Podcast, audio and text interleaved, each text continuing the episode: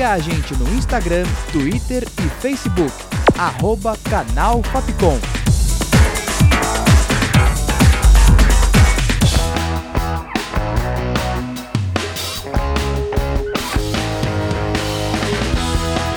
Rádio Fapcom. O som da comunicação.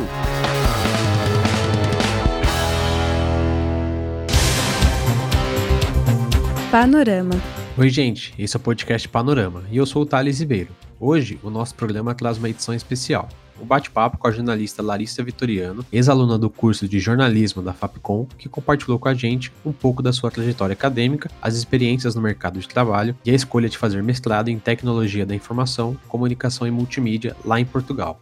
Então, de início, mais uma vez é, é um prazer estar tá, é, te entrevistando, tá fazendo esse bate-papo com, Eu que com agradeço. você.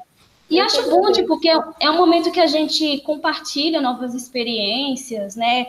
Até porque você também foi uma das primeiras turmas do, da, da, da, FEP da- uma das primeiras turmas que, é, que iniciou na Fapcom. É, confirma? Porque eu vi lá no. Sim, sim.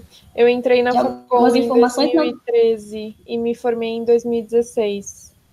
Eu fui uma das Então- primeiras turmas, sim. Uma das primeiras não, mas eh, a Fapcom ainda ainda estava no começo. Então, mas assim, a Fapcom já estava muito bem estruturada quando eu quando eu comecei o curso de jornalismo. Para início de conversa, né? é, Por que jornalismo? Eu acho que essa é uma pergunta chave ali que, que responde todas as demais perguntas, né? Por que jornalismo? Bem, Tainá, eu sempre gostei muito de, de me comunicar e quando eu era criança eu sempre gostei muito de escrever. Acho que é uma, uma resposta muito padrão quando as pessoas perguntam o porquê de você escolher o jornalismo. E eu escolhi o jornalismo por causa disso, porque eu gostava de escrever, eu sempre gostei de escrever. E eu cheguei a cogitar na época do vestibular de, de prestar letras, era a minha segunda opção. Mas eu, eu fui uma adolescente muito tímida. E eu achava que se eu fosse para letras, eu ficaria mais tímida do que eu já era. Então eu acabei optando pelo jornalismo porque eu queria melhorar essa minha questão da comunicação e de me relacionar com as pessoas. E quando eu prestei o vestibular, naquela época que a gente fica indeciso do que, que a gente faz, do que fazer, não é? Faz aqueles inúmeros testes psicológicos que te, te escolhem desde astronauta até médico na mesma resposta e você fica super confuso. Mas na real eu acabei optando pelo jornalismo e sem dúvida eu não tenho dúvida nenhuma da minha escolha. E eu fiz a minha graduação foi um momento assim muito importante para mim de desenvolvimento pessoal mesmo, interpessoal, de relacionar com as pessoas, conseguir falar, me expressar. Isso foi muito, muito importante. E a Fapcom teve um teve um caráter assim muito, muito decisório mesmo na minha vida, na minha profissão e nas minhas escolhas. É, e sobre a sua é, trajetória acadêmica na, na Fapcom, é, você pegou ali no, logo no início, é, quais as melhores, tipo, você bem disse que a escolha da, do jornalismo foi para ajudar nessa questão da timidez e né, de estar se, se soltando mais. Então, essa, durante essa trajetória, essa trajetória acadêmica, você conseguiu é, se realizar nesse sentido de estar tá deixando essa timidez de lado, de estar. Tá, porque vai desde de, de, de, de fazer a reportagem, não só de, de produzir, mas também de estar tá ali à frente da, das câmeras. Então, tipo, como foi isso para você, viver esse momento de estar ali na frente das câmeras, tendo essa, essa questão da timidez? Bem, uh, durante, durante a minha graduação, eu fiz inúmeros estágios, e eu acho que isso para mim foi fundamental, porque eu pude experimentar uma série de, de atuações mesmo dentro da comunicação. Então, eu trabalhei, eu fiz um estágio em assessoria de imprensa, depois eu fiz um estágio em produção de conteúdo para web, depois eu fui para o SESC e trabalhei com cultura, e aí eu fiz mais essa questão de assessoria de imprensa e contato com artistas. E depois, no meu último ano, eu trabalhei junto com o professor Wagner, Wagner Belmonte, na TV Câmara. E eu fiz um estágio na produção de TV, na produção da TV Câmara, durante um ano. E assim, eu acho que esse estágio, ele foi, ele foi um divisor de águas mesmo na minha vida e na minha carreira, porque numa televisão você tem que se desenvolver a, a sua, a sua personalidade no sentido de estar em frente às câmeras. E eu fiz muito, fiz muito disso lá, nesse um ano que eu estagiei na TV Câmara. Então eu acho que foi fundamental, porque de um jeito ou de outro, foi um professor da FAPCOM que desenvolveu o meu talento, viu do meu talento, viu que eu tinha potencialidades e me levou para trabalhar com ele. Então, na televisão, eu desenvolvi muito essa questão da minha timidez. Eu trabalhava como produtora, era um estágio em produção de televisão, e como eu tinha contato com inúmeras pessoas, saía para rua, gravava, entrevistava, também tinha um programa que era voltado só para os estagiários. Então eu desenvolvi muito essa questão do vídeo nesse período, foi no ano de 2016, foi no meu último ano da faculdade. E também foi um pouco caótico, porque é aquela época de TCC e você tem que saber lidar com o estagiário e fazer TCC e também tem as disciplinas da faculdade. Mas assim, foi uma época muito boa. O ano de 2016 para mim foi um dos anos melhores da minha vida, porque eu consegui desenvolver muito essa questão lá da timidez lá no começo que eu tinha quando eu entrei na faculdade, mas que depois, depois dos quatro anos da graduação, eu percebi o quanto eu tinha desenvolvido, o quanto eu tinha aprimorado, o quanto eu tinha melhorado essa questão da comunicação que, que eu tanto queria, né? Que era, a princípio, meu principal, a minha principal questão. E eu gostei muito, assim. Eu sou extremamente grata à Fapcom. Acho que um detalhe importante que é preciso dizer é eu fui bolsista integral para a Uni. Eu, eu fui bolsista integral para a Uni e a Fapcom sempre se preocupou, se preocupou muito por ser uma faculdade que recebia alunos de baixa renda, como eu me enquadrava, e sempre me deu um suporte muito grande. Porque, veja bem, eu morava na Vila Nova Cachoeirinha, na zona norte de São Paulo, e ia até a Vila Mariana e voltava todos os dias, é uma distância gigantesca. É, eu cortava a cidade para estudar.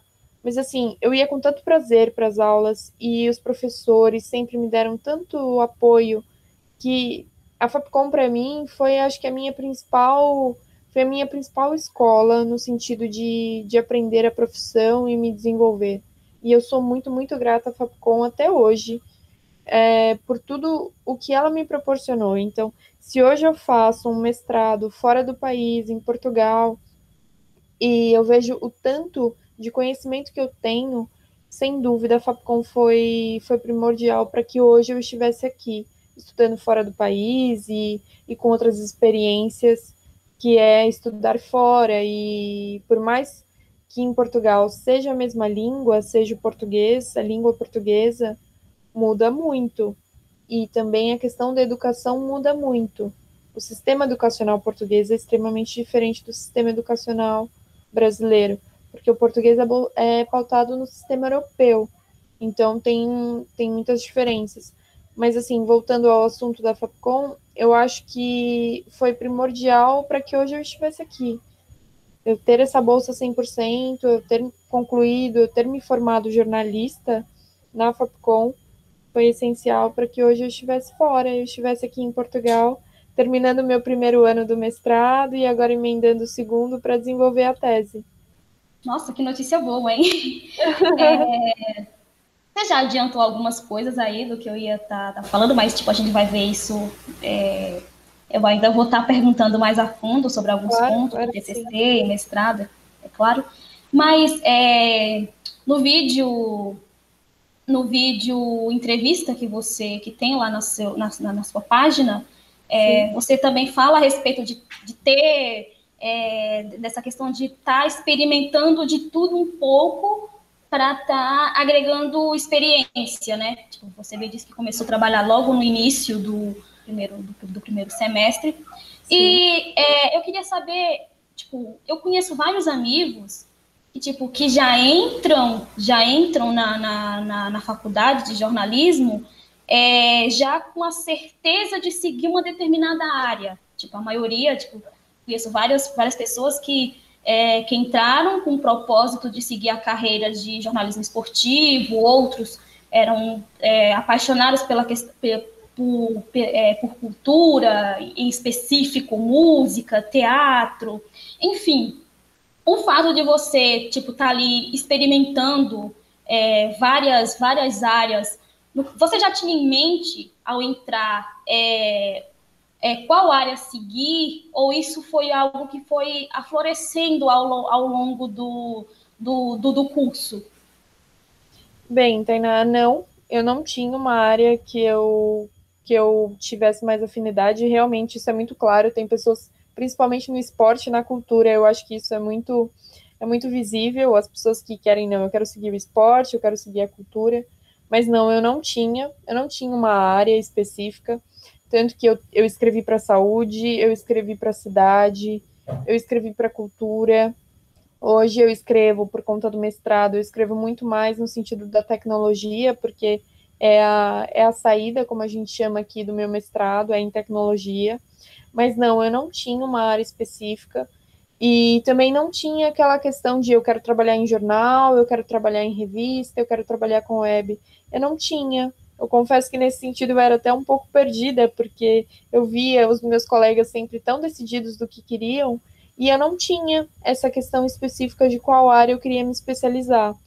Mas a vida foi me levando, hoje eu tenho 25 anos, e a vida foi me levando a me especializar em tecnologia, que é o que eu estudo hoje, que é especificamente a comunicação no ramo da tecnologia. Então, como as novas tecnologias influenciam e convergem na comunicação do ser humano. E é basicamente isso que eu estudo hoje, no mestrado. E, mas não, eu não tinha uma área específica lá no início da graduação, e no final eu acabei trabalhando com tantas coisas durante a faculdade, depois que eu me formei, até eu imigrar para Portugal hoje, que eu não, é, se, se for pensar específico, eu não tenho uma área específica de que eu falo, não, eu sou especializada em assessoria de imprensa, ou eu sou especializada em jornalismo uh, esportivo. Hoje, a minha especialização é em jornalismo em tecnologia, porque é o que eu faço no meu mestrado.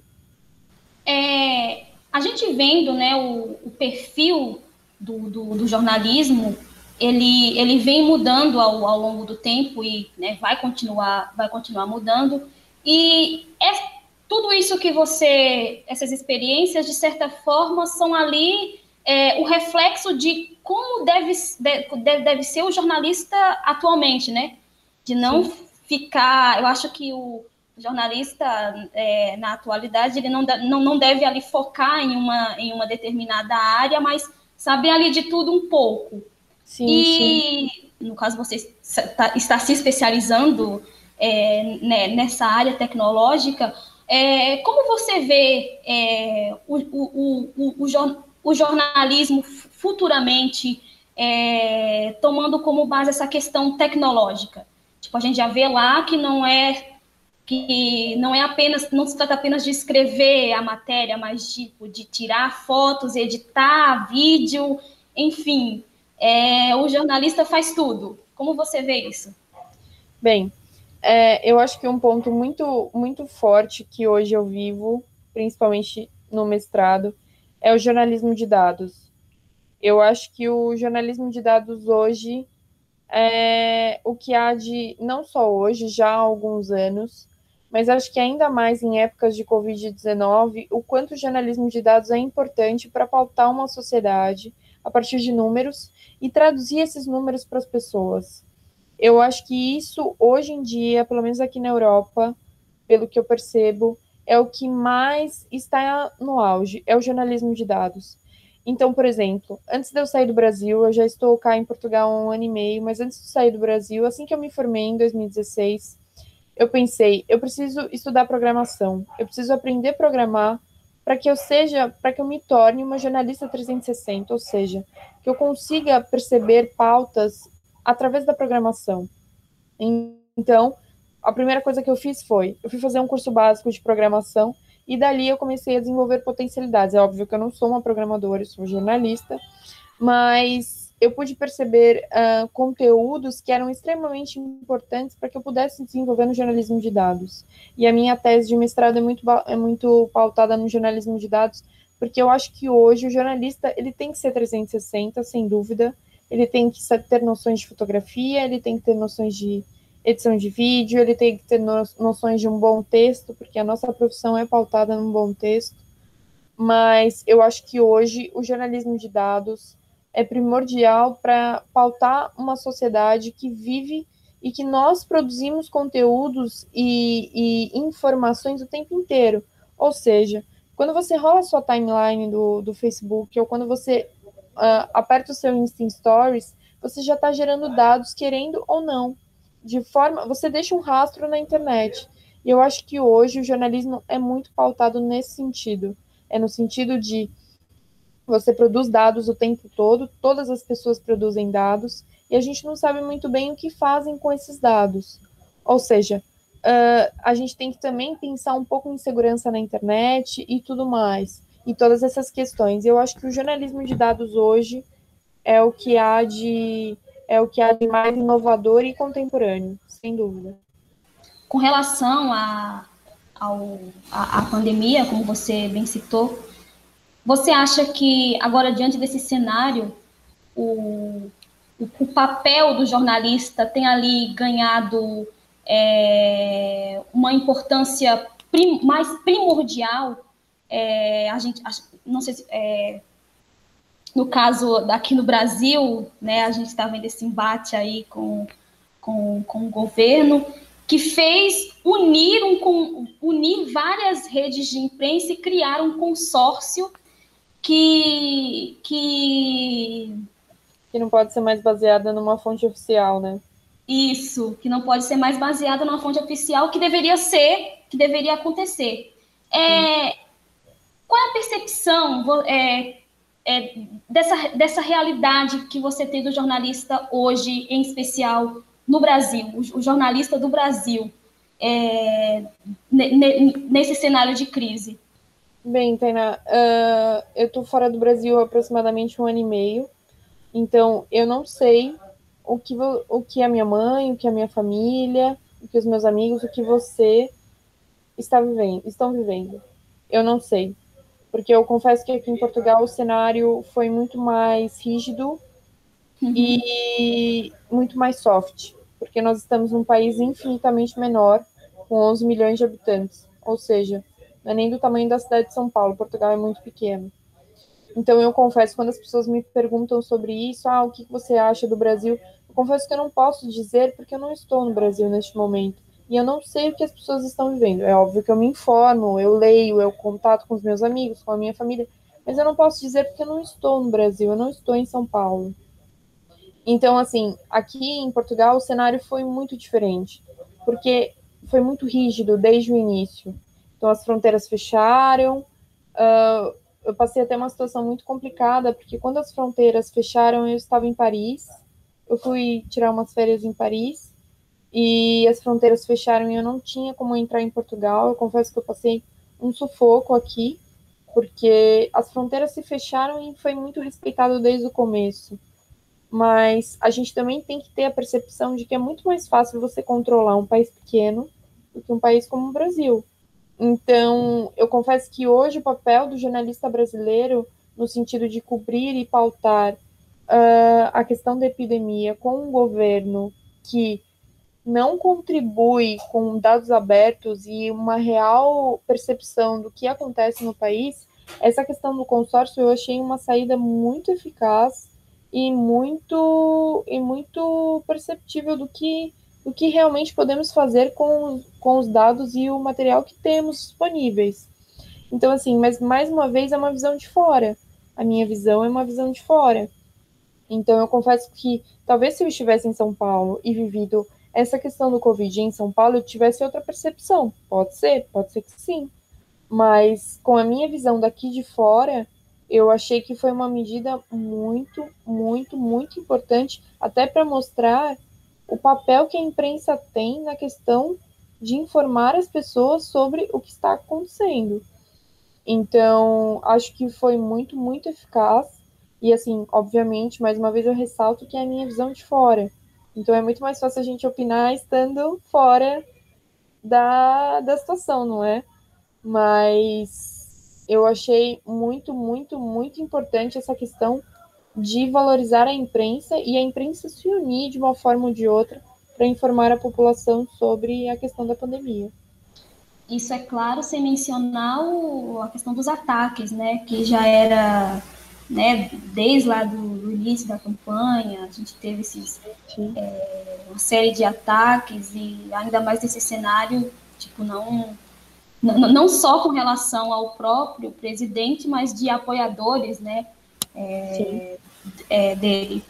Mas, é, com relação ao seu, ao, ao seu mestrado, Sim. eu fico curiosa para saber é, da existiu assim alguma algum algum é, algo Ui, história longa ah, é, havia outras opções de países né é, eu queria saber o né o porquê de Portugal e e como essa trajetória de, do, do mestrado é, se iniciou.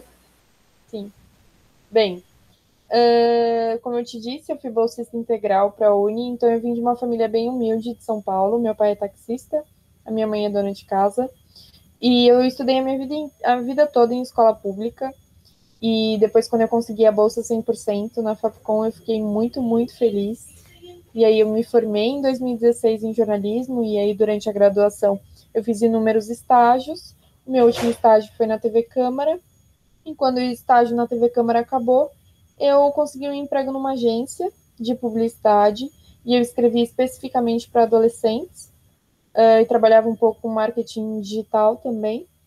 Depois que eu saí dessa agência, eu fui para uma outra e aí eu escrevia sobre o universo jurídico.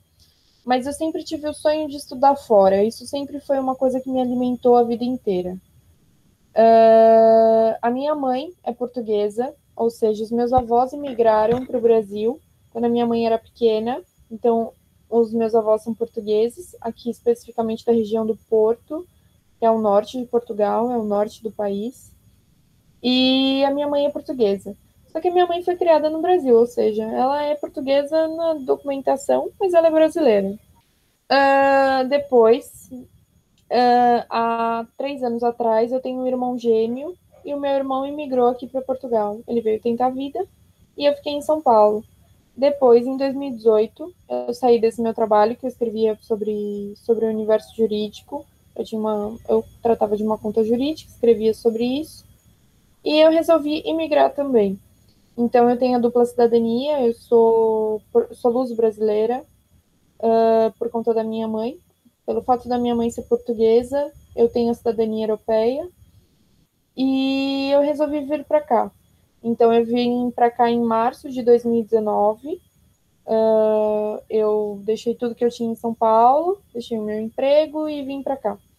E foi uma experiência muito, muito importante de amadurecimento para mim, porque eu sempre quis estudar fora, sempre foi um sonho estudar fora.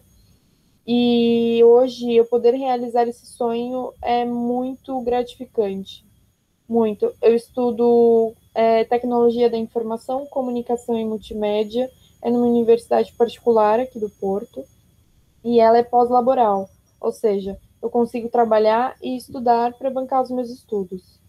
E a questão do mestrado é muito, muito bom porque o sistema educacional europeu ele é totalmente diferente do brasileiro. Ou seja, o mestrado aqui ele tem uma visão muito mais prática do que propriamente teórica. Você desenvolve muitos projetos práticos dentro do mestrado. Então, além de você produzir artigos científicos, não é, ter aquele caráter mais acadêmico, você também desenvolve muitos projetos práticos. E a ideia do sistema europeu é esse, porque a, a realidade do, do europeu, é óbvio que a gente não pode generalizar, mas do europeu é ele sair direto da graduação e já emendar o mestrado, que é um pouquinho diferente no Brasil, né? Geralmente a gente vai para pós-graduação e depois a gente vai para o mestrado. Óbvio que não tem muito uma regra para isso, mas eu sinto que aqui na, na Europa o acesso ao mestrado é muito mais democrático do que propriamente no Brasil. Então, você consegue trabalhar e, e, e estudar e ter essa questão de poder desenvolver projetos práticos e não só aquele, aquele caráter acadêmico, aquele caráter fechado que tem um pouco no Brasil. Óbvio que eu não fiz um mestrado no Brasil, então eu não, não sei muito bem, não tenho muitas referências, eu tenho de amigas e, e um pouco do que, do que eu consigo perceber, mas o meu mestrado ele tem uma saída muito mais profissional, digamos assim, o que é uma coisa que eu gosto muito, porque eu sempre quis fazer um mestrado e eu sempre quis estudar fora. Então eu acabei vindo para Portugal por conta disso, por conta dessa facilidade. Eu já tinha meu irmão aqui, eu tenho a dupla cidadania portuguesa, ou seja, eu sou uma cidadã portuguesa, eu tenho todos os direitos que uma cidadã portuguesa tem. E essa questão de ter família cá também, porque a família da minha mãe está toda aqui. Minha mãe não tem, tem pouquíssima família no Brasil. E eu acabei vindo para cá porque eu também tinha pessoas conhecidas. Então, foi basicamente essa um pouco a minha história. E hoje eu termino o primeiro ano, do, o mestrado aqui são dois anos. Eu termino o primeiro ano agora, ou seja, esse primeiro ano ele é todo composto por cadeiras, como a gente chama aqui, uh, e você tem que cumprir essas cadeiras. Então, eu terminei esse primeiro ano. É, o ano letivo europeu é diferente do brasileiro. Então, o ano começa em setembro e termina em junho. Então, eu comecei o mestrado em setembro do ano passado. Uh, tive umas férias ali, ali no Natal, entre o Natal e o Ano Novo. E agora as férias maiores são sempre no verão, que acontece de junho a setembro. Então, eu terminei agora o primeiro ano. Eu cumpri todas as cadeiras obrigatórias. Então, eu tive cadeira que, que passa de segurança da informação, é, que passa sobre inovação tecnológica, empreendedorismo. É, de, também passa pela questão de audiovisual, então eu tive que produzir um filme durante o mestrado, ou seja, um mestrado com caráter muito, muito, muito profissional, no sentido de você desenvolver habilidades, mas também tive que produzir artigos acadêmicos e submetê-los às, às plataformas europeias para que eu tivesse a pontuação necessária que é como funciona o sistema educacional europeu. E além dessa questão é a, aqui tem uma miscigenação muito grande nas turmas. Então, por exemplo, na minha turma de mestrado, eu tive colegas cabo-verdianos, eu tive colegas espanhóis, eu tive colegas croatas, além de, de brasileiros, era eu e mais dois. Então, assim, você tem uma, você tem um contato com diferentes culturas uh, e consegue perceber diferentes realidades. Óbvio que cada um da sua forma, mas foi muito enriquecedor para mim. E quando eu paro para pensar que eu saí da Vila Nova Cachoeirinha, que eu fui aluna bolsista para a Uni 100%, e saber que hoje eu ocupo um lugar que de pessoas com, com poder aquisitivo mesmo, com realidades muito diferentes da que eu vim, é muito bom, porque você tem uma visão de mundo muito grande e você cresce muito profissionalmente, pessoalmente, você cresce. E você pode perceber que o mundo é muito grande, que você tem muito para aprender, muito para conhecer, e mais uma vez você volta lá no jornalismo, que é essa questão de contar histórias, né? Você acaba ouvindo histórias. E, e o legal desse meu mestrado é porque não é um mestrado em jornalismo, é um mestrado em tecnologia da informação e comunicação. Ou seja, eu tenho colegas programadores, eu tenho colegas jornalistas, eu tenho colegas designers, eu tenho colegas de diferentes áreas que sempre te agregam. Então você acaba conhecendo diferentes realidades e diferentes profissões também. Então um acaba ajudando o outro na, na, em questões que você não domina, não é? Por exemplo, eu tive uma cadeira de segurança que eu, eu, eu tive que sentar com os meus colegas programadores e falar, então, vocês podem me ajudar, por favor, porque eu não percebo absolutamente nada disso. Mas, de um jeito ou de outro, a gente sempre agrega, agrega novos conhecimentos, não é? E agora, nesse segundo ano, eu só tenho uma cadeira, que é a cadeira de desenvolvimento da tese, e que começa agora em setembro, e eu defendo a tese em junho do ano que vem. Então estamos aí na reta final, né? É, 50% já foi. É, então, podemos dizer que tipo, é, a escolha desse, é, dessa, dessa área seria ali um reflexo de, dessa sua trajetória de de estar de tá ali buscando novas experiências, porque você, você acabou de dizer que, que nessa área não é uma área específica do jornalismo, mas que tem ali várias, é, vários, é, vários profissionais de várias áreas. Então, seria ali, é, essa escolha seria ali um reflexo dessa trajetória que você teve de não, de não ter ali em mente uma área específica, mas de estar tá buscando experimentar várias, várias em questão? Acho que sim, Tainá. Acho que sim. Não confesso, confesso que eu não tenho uma resposta. Eu tenho 25 anos, então acho que eu tenho muito ainda para viver, não é? Mas tem muito para amadurecer, muito para crescer. Mas eu acho que sim, eu acho que sim. Eu, eu, eu, eu, a vida me levou aos caminhos até aqui, até estar aqui no Porto hoje.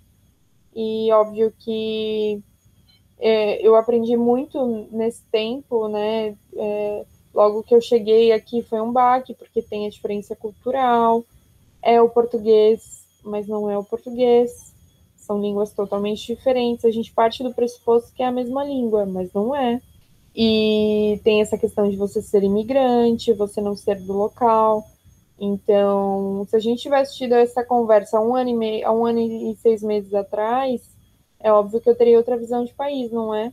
E depois dessa pandemia e essa questão de fecharmos todos, e é complicado, não é? Mas acho que sem dúvida a Fapcom foi foi o meu primeiro foi o meu primeiro foi o que assentou a massa para conseguir começar a construir a casinha, sabe? E eu ter tido essa oportunidade de porque se eu não tivesse conseguido a bolsa integral lá no começo, em 2013, eu não ia conseguir fazer faculdade. Ou provavelmente eu teria que trabalhar em outros locais para conseguir bancar a universidade. E eu acho que eu ter conseguido a bolsa foi essencial para que eu conseguisse estar aqui hoje. Então, e ter as oportunidades que eu tive, porque a maioria das minhas oportunidades eu consegui dentro da Fapcom. E a Fapcom te proporciona uma, uma infraestrutura muito, muito boa. De universidade muito, muito boa, assim. Os professores, o nível dos professores essenciais para a construção e sem, sem falar nesse caráter humano que a universidade tem. E eu sei que perpetua, porque mesmo eu sendo ex-aluna, eu, eu tenho um carinho muito especial pela FAPCOM e, e o quanto eu, eu pude amadurecer dentro daqueles corredores na Vila Mariana. É, você fala com, com muito carinho dessa, dessa sua trajetória acadêmica, tenho certeza que foi ali uma trajetória é, bonita, né, por conta da sua, de toda a sua história, de toda a sua, a sua força. É, eu ia fazer essa pergunta é, no final. É, vou, vou, deixar essa, essa pergunta para o final, para não, não adiantar muito. Vamos em parte, vamos em parte. Tá bem, tá bem. É, mas sobre essa questão cultural, é, por mais que você tenha ali, você tem um irmão que, que mora aí é, com você, tem fami familiares, mas ainda assim, creio que ainda bate aquela saudade. Ah, com certeza, com certeza. A saudade do, do Brasil é, é, é inevitável. É, no primeiro momento, o que mais te, te chamou a atenção dessa, dessa, dessa de, ao, ao, se ver nessa nova realidade, nessa nova cultura? É, e do que mais você sente falta do, do, do, do, Brasil, né? Tipo, no caso, são duas perguntas, né? O que mais é, te, te, chamou a atenção nessa, nessa nova cultura e o que mais você sente falta é, daqui do Brasil? Uh, acho que quando eu cheguei aqui, o meu primeiro baque foi: eu cheguei no final do inverno e eu pude presenciar o inverno europeu. E para mim foi o mais difícil no começo. E isso porque era o final do inverno. Então no começo eu sofri muito por conta do frio. Porque por mais que São Paulo faça frio, aqui, como eu estou na região do litoral, é muito úmido. Então eu sofri muito com a questão da temperatura no começo. Mas tirando essa questão da temperatura, o que eu mais senti dificuldade quando cheguei aqui em Portugal, sem dúvida, essa questão da frieza da cultura europeia. A gente, quando a gente está no Brasil, eu nunca tinha saído do Brasil antes de vir para cá, então foi também essa primeira experiência de, além de eu ter me tornado imigrante, foi a primeira vez que eu saí do meu país. Então eu não tinha certas uh, concepções de pessoas que são mais viajadas, não é? Que já tinham saído do país. E essa questão da frieza do europeu, para mim, foi o mais difícil no começo, porque nós que estamos no Brasil, a gente está muito acostumado em tratar as pessoas de maneira pessoal. Por mais que nós tenhamos um certo distanciamento, a gente trata as pessoas de uma forma com calor humano. E quando eu cheguei aqui na Europa, eu pude perceber que, por mais que Portugal seja um país muito receptivo, que nós falamos a mesma língua, sempre tem aquela visão do colonizado versus o colonizador. Então, ainda persiste muito essa visão do brasileiro aqui em Portugal. Há muitos brasileiros aqui, e o que eu mais senti dificuldade foi essa questão da frieza do europeu e essa visão de que ainda persiste essa visão do português, do brasileiro ser submisso ao português. E isso é nítido e claro, e eu acho que não tem problema nenhum em falar sobre isso, mas ainda persiste muito essa visão e essa questão de você imigrar e ser mulher também é muito forte, é muito complicada. É óbvio que as pessoas, hum, o, o, a comunidade portuguesa, a sociedade portuguesa, ela tem caminhado, ela tem avançado nesse sentido, mas ainda há muito preconceito em relação a isso. E é, é preciso falar sobre isso, não é? É preciso dizer. E em questão da universidade também, a universidade recebe muitos, muitos alunos brasileiros, isso universidades públicas, universidades particulares. As universidades portuguesas aceitam o Enem, algumas aceitam. E a comunidade brasileira é muito representativa nessas universidades. Então, assim, é, é perceptível que a, a, a, academia portuguesa ainda não está preparada para receber alunos brasileiros da maneira correta ou da, ou da maneira merecedora, digamos assim. E ainda há muito preconceito em relação às diferenças linguísticas que acontecem entre ambos os países. Então, o português que nós escrevemos no Brasil é diferente do português daqui. E eu percebo que a academia portuguesa ainda não sabe muito bem como lidar com isso. Mas eu sinto que ela tem tentado se adaptar aos alunos, se adaptar às diferenças e caminhado para frente nesse sentido. E o que eu mais sinto falta do Brasil, sem dúvida, eu amo São Paulo, eu sinto falta de São Paulo todos os dias. Eu moro numa região mais para o interior aqui do Porto, então eu moro numa região litorânea, eu moro na praia. E o que eu mais sinto falta de São Paulo é a questão cultural. É a diversidade cultural que a gente tem em São Paulo e que a gente só dá valor a ela quando a gente sai. Em São Paulo é possível você jantar num restaurante japonês, depois ir num karaokê uh, japonês também, ou comer uma massa italiana, e depois ir para uma balada e curtir música mexicana. São Paulo é muito, São Paulo é muito versátil, São Paulo é muito cultural. A gente está acostumada a conviver com as diferenças em São Paulo. E é isso o que eu mais sinto falta. É essa questão da diversidade cultural que a gente encontra em São Paulo e ser uma metrópole, né? A gente só tem dimensão também do tamanho de São Paulo quando a gente sai de São Paulo. E eu confesso que eu sinto falta todos os dias da minha cidade. É, acho que é importante é, é, você falar sobre essa questão da, do, do, do, preconceito, né, que ainda ali existe. É, aí eu vou fazer tipo duas perguntas. É, tem, é, eu, eu, vi uma, uma, uma reportagem, se eu não me engano, foi, foi num jornal O Público, que é de Portugal, Sim, sim.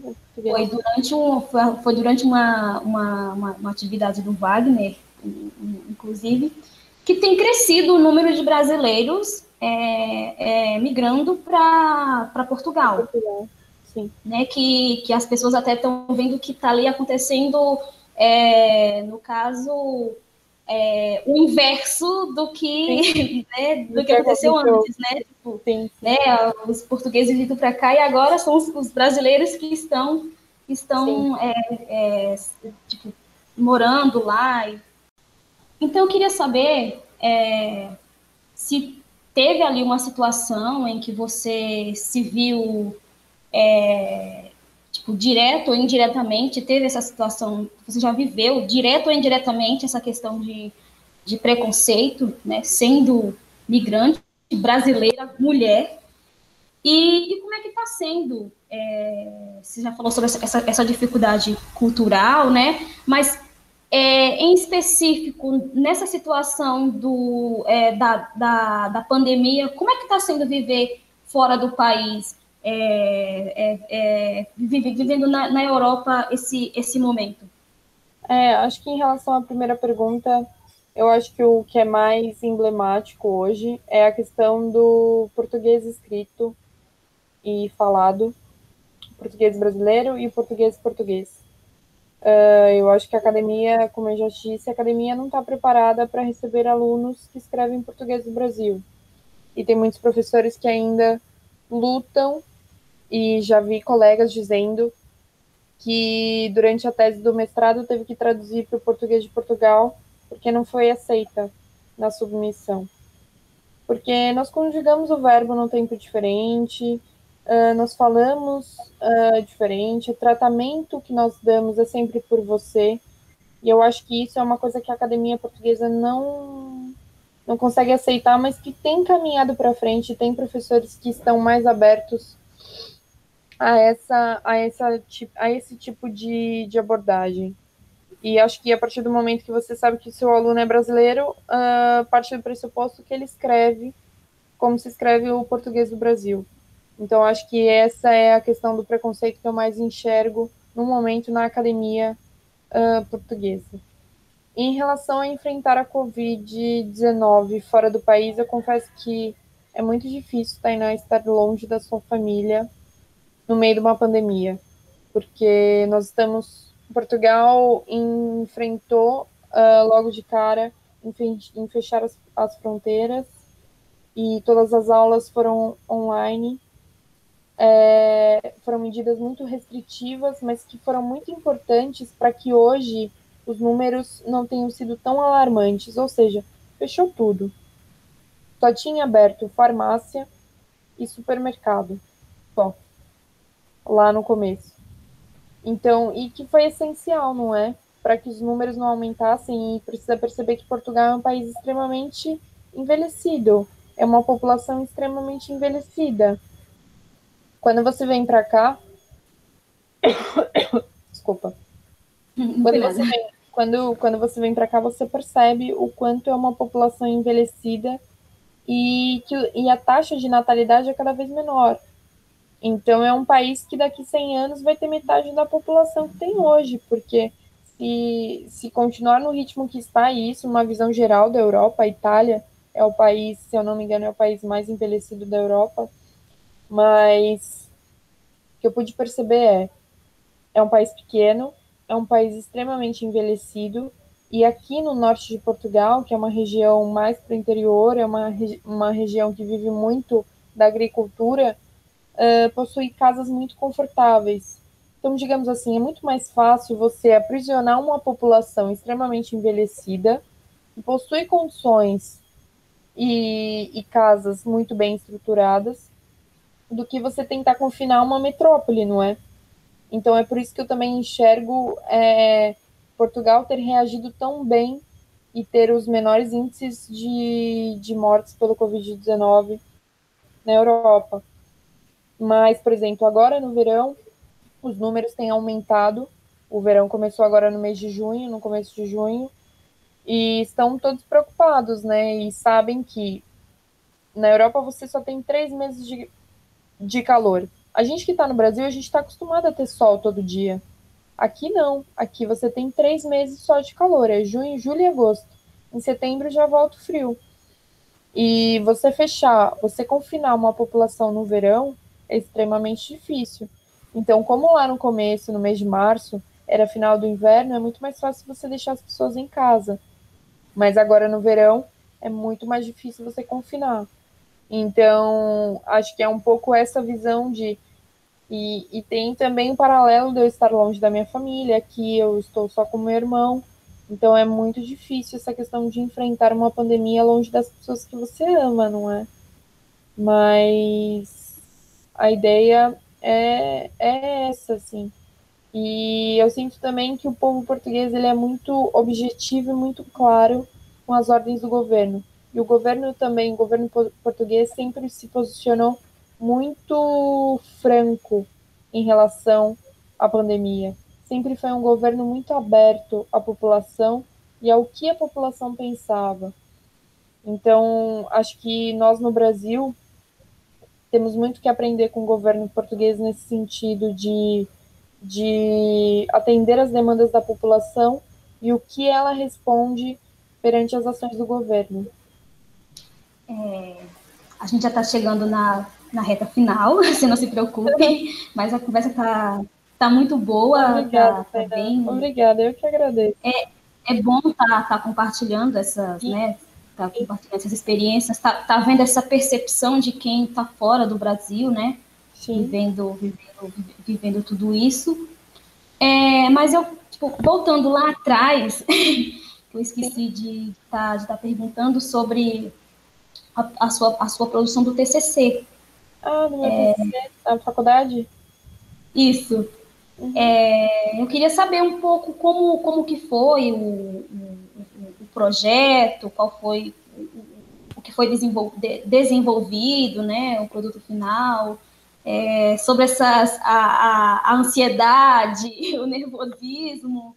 É, queria que você comentasse um pouco. Bem, o meu projeto de TCC da Faculdade de Jornalismo foi um livro, foi um livro-reportagem, especificamente foi uma biografia. Uh, eu fiz com mais três colegas na época. Uh, foi uma biografia sobre uma personagem anônima. O nome da personagem é, chamava Solange de Oliveira. Era, ela era uma líder religiosa numa região específica de Diadema, na zona sul de São Paulo nem a Zona Sul, né? Depois é, é, é Grande São Paulo, Diadema já, né? E foi, foi um processo difícil, porque todo TCC é difícil, não é? E na época eu trabalhava na televisão, então tinham também as disciplinas da, da faculdade, mas foi um projeto muito bom, eu gostei muito, eu sempre quis escrever um livro e foi uma oportunidade de escrever um livro. Óbvio que se tudo correr bem, eu quero escrever muitos outros. Mas foi um projeto que eu gostei muito de fazer. Foi essa questão de você conhecer é, profundamente uma personagem específica. Então, a gente entrevistou a família dela, ela tinha uma história muito rica para contar. Na época, ela era chefe de uma das outras colegas do meu grupo. E a gente ia na casa dela, entrevistava ela, uh, pôde conhecer toda a história dela em profundidade. E foi um processo muito bom. Também teve a questão da identidade visual do livro, a capa e cuidar de todos os detalhes da diagramação e da revisão dos textos. Foi um processo que eu gostei bastante. Eu não lembro agora quanto que a gente tirou de nota, porque quando você passa esses processos, eu acho que nota é o que menos importa. Você liga muito na, naquela época, não é? Mas uhum. depois passa e. Mas eu lembro que eu gostei muito do processo e foi um projeto que eu fui muito feliz em realizar. É... E eu queria que você desse, é, diante desse, tom, tomando como base é, a questão da produção do, do, do TCC, uhum. é, agora no, no mestrado, uhum. É, quais dicas é, você dá para quem está tá começando agora, para quem tem essa, esse anseio de estar tá, de tá fazendo, é, de estar tá, é, é, se aprofundando nessa, nessa área acadêmica, né, de estar tá ali fazendo mestrado, doutorado, enfim, é, é, dicas, quais dicas que você, que você é, dá para pra, as pessoas que estão né, vivendo esse processo ou que tem essa vontade de estar tá iniciando e também para quem está tá, tá agora finalizando no final do TCC, do, do projeto, pré-projeto. É, eu queria que você desse dicas para é, essas pessoas. Tá bem. Bem, em relação a quem se forma agora, quem está no TCC, é, que mantenha calma, que vai dar tudo certo. Se você se esforçar, se você dedicar aquelas horas, uh, se você tiver um bom grupo, colegas especiais, que você tenha para desenvolver aquele projeto, que vai correr tudo bem, que a nota não é o mais importante, o mais importante é o processo, é o quanto você agregou conhecimento naquele processo, o quanto você pôde adquirir novos conhecimentos, novas experiências, o seu processo de amadurecimento também num, num projeto, e vai correr tudo bem. É isso que eu tenho a dizer para quem está desesperado. Todo mundo passa por um processo difícil, não é fácil, mas que vai correr tudo bem. No final você vai entregar o projeto e vai ficar orgulhoso de uma forma ou de outra, por mais que não saia com todos os detalhes que, que almejava, não é? Num, num processo. O mais importante é o quanto você amadureceu e agregou conhecimento e pessoas durante, durante a realização do projeto de TCC. E para quem sonha em estudar fora, em imigrar, em sair da sua zona de conforto, porque imigrar é isso, é você nascer de novo, é você aprender a pegar o ônibus, é você aprender a pegar o carro, é você aprender as ruas, as placas, é, a, a língua, se você for para um país diferente, ou se você for para um país que fala a sua mesma língua, aprender os costumes daquele local. Então, sair da sua zona de conforto, de conforto nunca é fácil. Mas o que eu tenho a dizer é: se o seu sonho é estudar fora, é ter outras experiências, é conhecer outras realidades, corre atrás disso, luta por isso. Nem todos os dias serão flores, mas também nem todos os dias serão, serão só de tristeza. Tem dias ruins, tem dias bons, mas o mais importante é você ter a consciência de que você tentou, você foi atrás dos seus sonhos e, e correu atrás disso e lutou pelo seu crescimento, pelo seu crescimento pessoal, profissional e o quanto você teve um processo de transformação nele. Então, assim, é, é muito importante para mim porque eu a gente sempre pensa, ah, mas estudar fora você tem que ter dinheiro, é só para quem vem de família muito boa, para te bancar na Europa, para te bancar em outro país. E não, não é bem assim. Tem outras medidas, mesmo quem não tenha muita grana para mudar de país, é correr atrás, é ir atrás dos seus sonhos, trabalhar, trabalhar, suar muito. Eu lembro que eu fiz muitos frilas aí fora do meu trabalho para conseguir juntar dinheiro para pagar a passagem para vir para cá. Então, assim, tira essa concepção de que só pessoas com muito dinheiro que podem fazer isso, porque não é. Se você correr atrás, se você se esforçar para realizar os seus sonhos, é, as coisas acontecem. De um jeito ou de outro, as coisas acontecem, as oportunidades virão. E eu fico muito feliz de saber que lá, quando eu tinha 17 anos, eu não sabia como que eu ia pagar a faculdade. E eu queria muito cursar jornalismo, eu queria muito ser jornalista eu consegui a bolsa, eu me formei e hoje eu estou cá e faço meu mestrado. E eu, só desejo que as pessoas tenham garra, tenham luta. E é isso, é acordar cedo e, ir à luta e, e ir atrás dos seus sonhos e ter a sensação de que você, você é, está atrás do seu crescimento pessoal e dos seus sonhos. É isso, acho que é isso.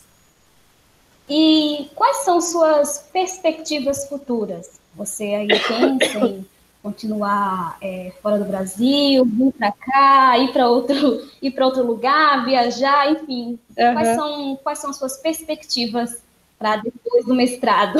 Sim. Bem, eu tinha o sonho de conhecer Paris. Quando eu tinha 15 anos, o meu sonho era conhecer Paris, mas eu sabia que era uma viagem muito cara, que talvez eu não conseguisse. E aos 24 anos eu consegui realizar meu sonho de ir a Paris. E hoje, nesse próximo ano, eu preciso terminar o mestrado.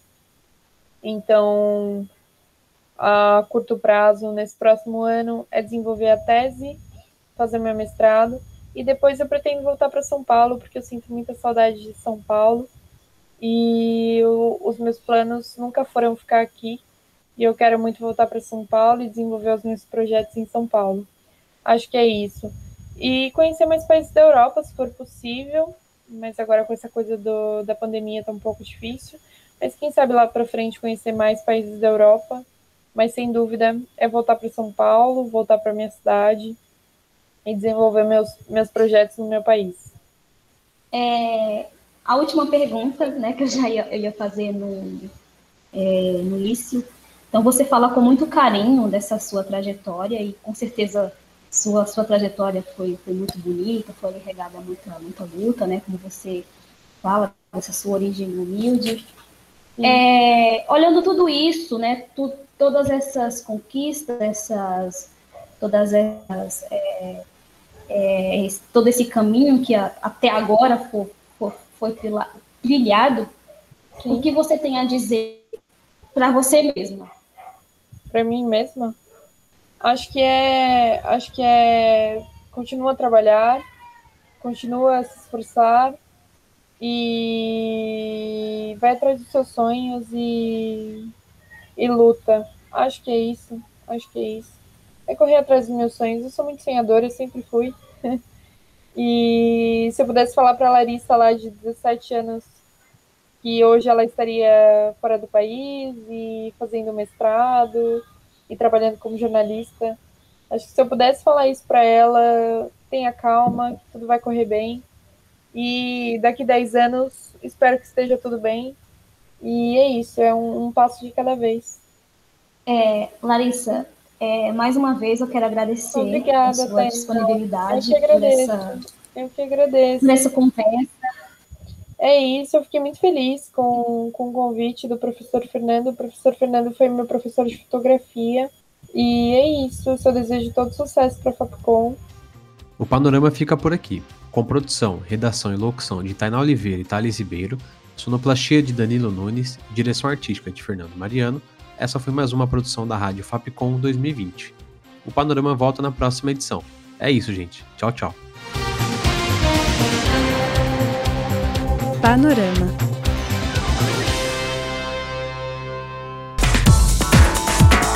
Siga a gente no Instagram, Twitter e Facebook, arroba Canal Fapcom.